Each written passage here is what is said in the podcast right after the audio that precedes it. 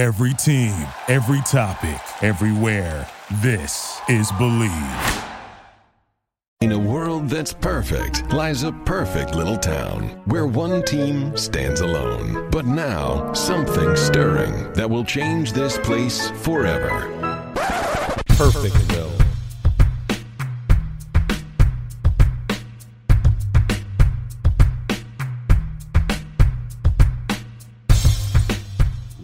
Welcome back to Perfectville. That's right, you just finished episode 112, but here we are, episode 113, your first place podcast for your first place Miami Dolphins. I am still Sam Marcoux. He is still the two time, yes, two time Hall of Famer, Christopher Cole. Chris, I just talked to you, but here you are. Have you changed? How do you feel right now?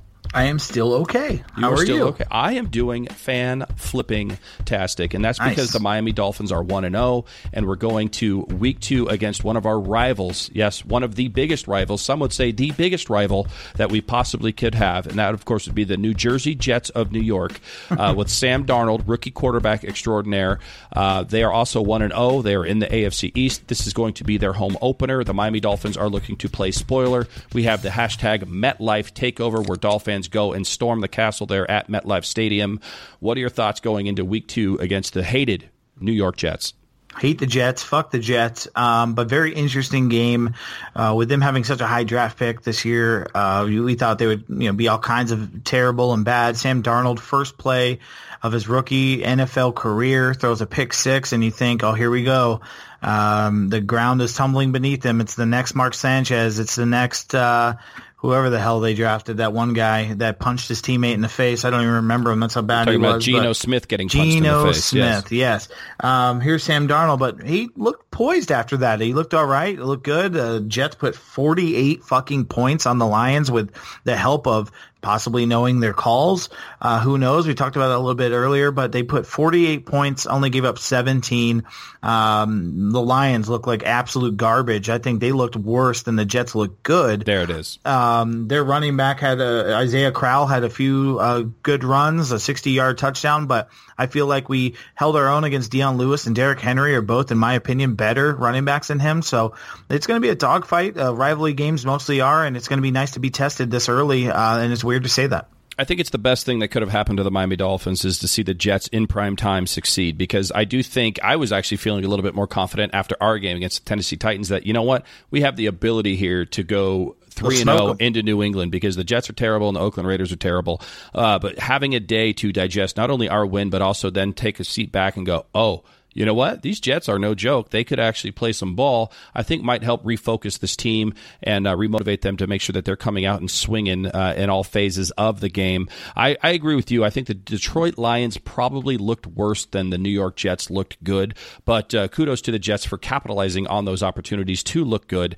Um, Sam Darnold, as you mentioned, threw a pick six for his first. Um, first pass as a as a rookie quarterback here in this league. But after that, uh, there's no denying his talent. I mean, you even mentioned it during your drunken spiel when you uh, saw that the Jets drafted him uh, way back on the Draftermath episode. That he uh, he might be a problem for the Miami Dolphins long term. Um, I think this is going to be a, a, a dog fight here, something that could be uh, interesting because you have uh, the veteran and Ryan Tannehill coming back from his devastating injury. You've got the blossoming rookie in Sam Darnold, and you've got two iconic franchises of the AFC East battling one another. Uh, the crowd is going to be interesting because they are playing at home. Uh, it is their home opener, week two, but the Miami Dolphins over the last couple of years, the Dolphins, the citizens of Perfectville, have come together for the hashtag MetLife Takeover and really done some damage to that stadium with regards to the noise level. Uh, it's going to be a fun, fun atmosphere. I expect fights in the crowds. I expect fights on the field. I expect uh, somewhat of a chess match between Adam Gase and Todd Bowles. Uh, what is this game going to boil down to, Chris? Uh, what do we have to do to stop the, the Jets on offense? What do we have to do to take advantage of that defense? Um, what do we got to do to win this game and go 2 0? We have to establish a run game on offense and not make Ryan Tannehill throw and win this game. I think we have to establish a run game where we can be unpredictable uh, in our play calling, and I think on defense it's absolutely vital that we get uh, pressure on the rookie. If we let him sit back and throw um, and scan the field and let guys get open, then it's just a recipe for disaster. It's going to be a snowball effect with the crowd as well. Momentum will be going, rhythm will be going if we do not get a pass rush. Quinn, Wake, the guys up the middle, some blitz packages from Matt Burke has to be top of the line here for our defense to get this kid throwing quicker than he wants to, and then letting our defensive backs use their athleticism, Minkah and Reshad Jones and McDonald and Xavier Howard and McCain, and our speed at linebacker to jump some routes, catch uh, some interceptions, and really get ahead of the rookie quarterback. We've had success doing it before. Um, we just got to do it again. It's all about uh, the defense here, uh, stopping Sam Darnold from getting anything going and establishing a running game. Yeah, I think this is going to be an interesting game because I do think we're going into a hostile environment. The Jets fans are going to be uh, jacked through the roof after watching their team on the road uh, beat up all over the Detroit Lions. They're uh, they're feeling optimistic about Sam Darnold and company. Um, this is where I think your veterans need to step up. This is where a Frank Gore uh, might have more of a, of a role, in my opinion, than a Kenyan Drake because he knows what a hostile environment is like. He knows what a big game atmosphere is like, and I think this is a big game early in the season. This is where Ryan Tannehill, uh, you see his leadership qualities, where Adam Gase gave everyone Monday off, and he says, "No, fuck that. I think the offense needs to go into the film room." Everyone agrees, and they get together and have an extra day of film session because of Ryan Tannehill's leadership. I think Kenny Stills has stepped into that role of being uh, somewhat of a lead by example guy. And uh, those are going to be the guys on offense, both Kenny Stills and Ryan Tannehill, that I think, and Frank Gore, uh, that are probably going to have a big game or need to have notable roles uh, to keep this team focused in that hostile environment. On defense, yeah, like you said, I think you have to get at that guy's feet. You have to get at Sam Darnold. You have to put people around him. You have to make him uncomfortable and rattled. If you can hit him early, uh, maybe Andre Branch can yell body bag and knock him out of the game. I'm not sure, uh, but you do. I think if you can get uh, your your your front front end of that defense, your defensive tackles, your defensive ends, your defensive line as a whole, wreaking havoc, causing pressure, and making Sam Darnold panic, have happy feet, and throw the ball where he doesn't want to throw it. Uh, that's where Reshad Jones, Minkah Fitzpatrick, and those linebackers can fly all over the field, knock balls down, uh, hit their wide receivers, hit those tight ends, and uh, possibly pick a ball here or there.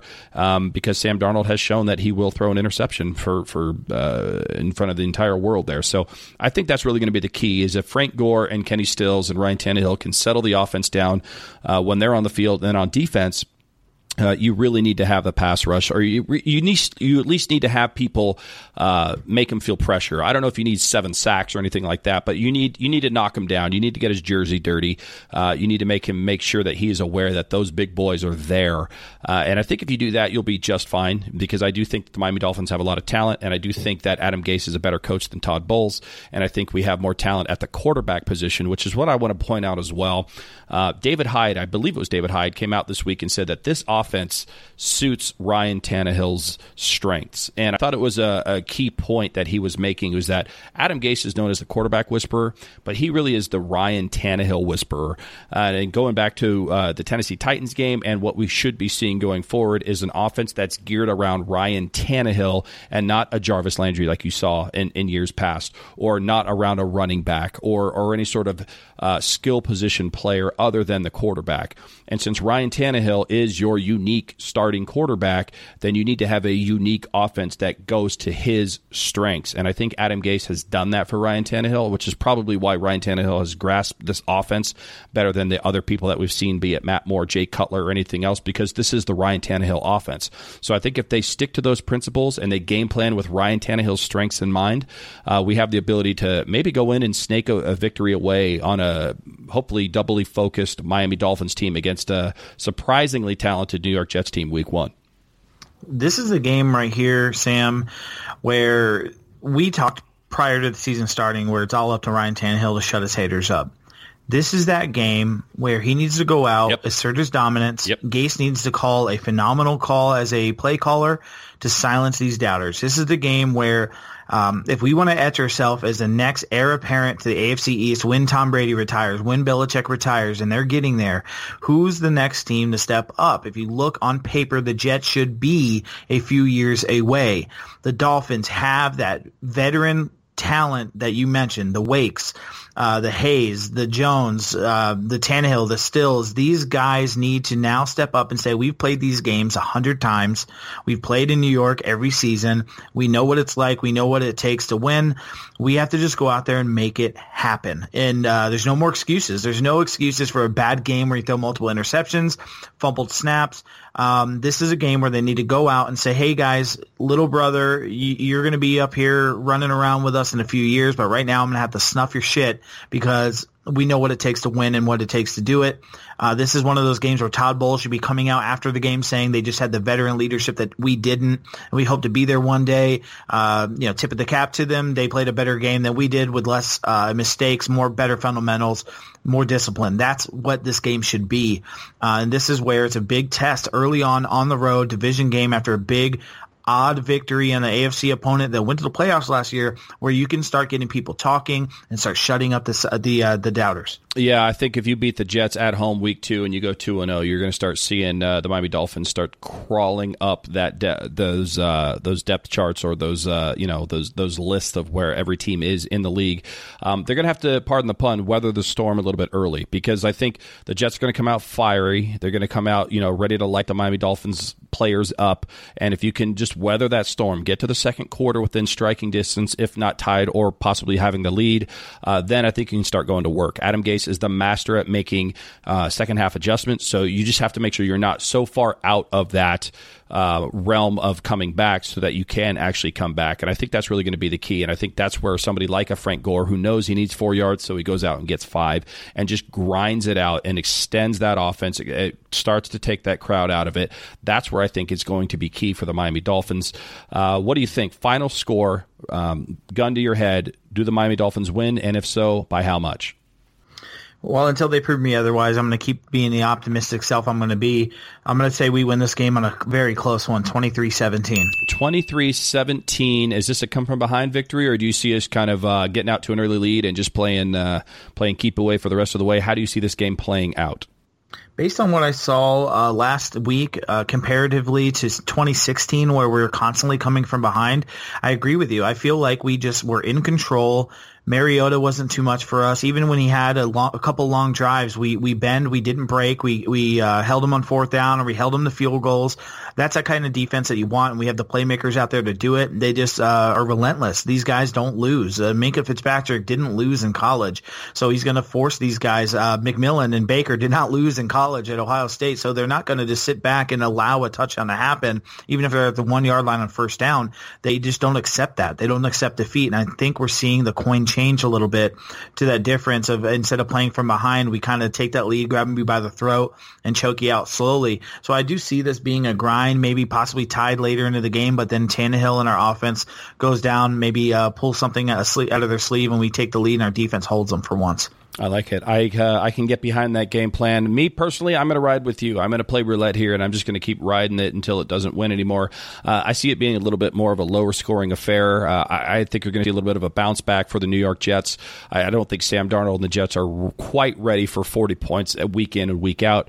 Um, I think the Miami Dolphins are a little a little bit more of a disciplined team than the Detroit Lions are. Uh, my, the Jets are coming off of a short week. The Miami Dolphins are coming off of a very long, exhausting process for that game, uh, which usually means you're going to have some sort of hangover effect the next week. I could be wrong, but I see this thing going 17 14 uh, with, uh, let's call it a mid to late fourth quarter field goal from Jason Sanders to break a tie, and uh, the Miami Dolphins defense making us pucker a little bit late, but ultimately uh, stopping them on fourth and whatever. Uh, turnover on downs, victory formation. Ryan Tannehill and everybody takes a knee, and we all go home happy into Week Three against the shitty Oakland Raiders. Uh, we both have it winning. You've got it 23-17. I've got it 17-14 both in the Dolphins' favor. Uh, if either one of those scenarios wins, then uh, we'll be happy, will we not, Chris? Oh, I'll be thrilled, man. Like you said, 2 and 0 with a pretty favorable schedule still up ahead, uh, especially getting one off our, our Schneid on the road of a divisional opponent um, this early in the season. We don't have to deal with the elements, the weather, so that would be huge for us. Uh, where are you watching this game on Sunday? Are you back in the man cave, hopefully? I don't know, man. There, there's a thing. Hurricane Florence is battering down on uh, Charlotte in the next couple of days. My son had school canceled Friday, and I look to have a forecast of just a shit ton of rain and wind Saturday and Sunday. So that doesn't look good for Directv, considering a squirrel can be eating a nut in front of the dish, and I will lose uh, satellite coverage. So um, I'm looking to be watching the game on my fucking phone. Thank God for unlimited data if I have to. Hopefully, I have uh, cell phone coverage and at least a little bit of power to charge my phone. If not, man, I'm to need some homeboys to hook me up with some updates. It's to be a it's to be a rough one. Well, uh, I got your back. I got your hookup if that's where it needs to be. I'm to be watching this thing on a little bit more of a private basis myself. I'll probably go watch it with uh, some fellow Dolphins comedians, Dolphin comedians, I should say, uh, who've got the hookup there. So we'll be watching this and either crying in our beer after a bad loss or uh, taking shots after a huge win. So uh, stay safe out there. Uh, those hurricanes are no joke. And with that being said, goodbye once again from Perfectville. Later. DolphinsTalk.com podcast network.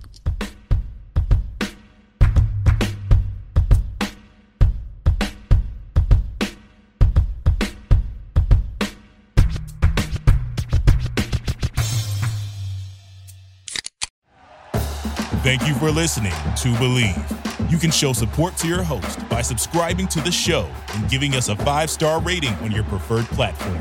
Check us out at Bleav.com and search for B L E A V on YouTube.